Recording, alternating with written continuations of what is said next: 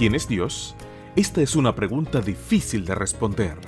Él es amigo, padre, refugio, el médico de los médicos, el rey de reyes. También es fiel, justo, paciente y perdonador. Bienvenidos a Quiero conocerte, donde las autoras Annie, Ariane y Sueli trabajan juntas para traernos los devocionales de adolescentes. En la voz de Jaciel Ordóñez. Quiero conocerte. Mi pastor. Hola, ¿qué tal? Es un gusto que estés aquí.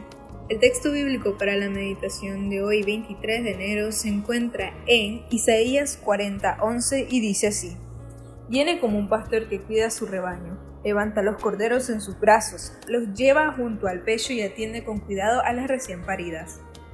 En tiempos bíblicos ser pastor era un trabajo muy común.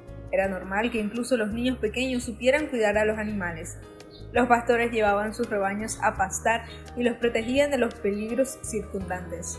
Hoy en día este ya no es un trabajo tan común, pero aún existe. Actualmente la profesión incluso ha adquirido un giro moderno. Un ejemplo de esto es lo que ocurre una vez al mes en una ciudad de Francia.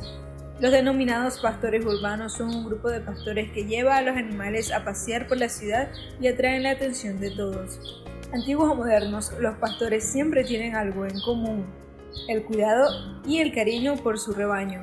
Eso es lo que Dios hace con cada uno de sus hijos. Somos sus ovejas y formamos parte de ese rebaño. Con sus brazos de amor nos protege del daño y nos lleva a descansar en un lugar tranquilo.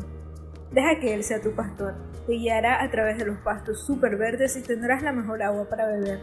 Cuando surjan dificultades, Él se ocupará de ti. Al final de este maravilloso recorrido, te recibirá en el cielo. Será genial. Que tengas un día lleno de bendiciones.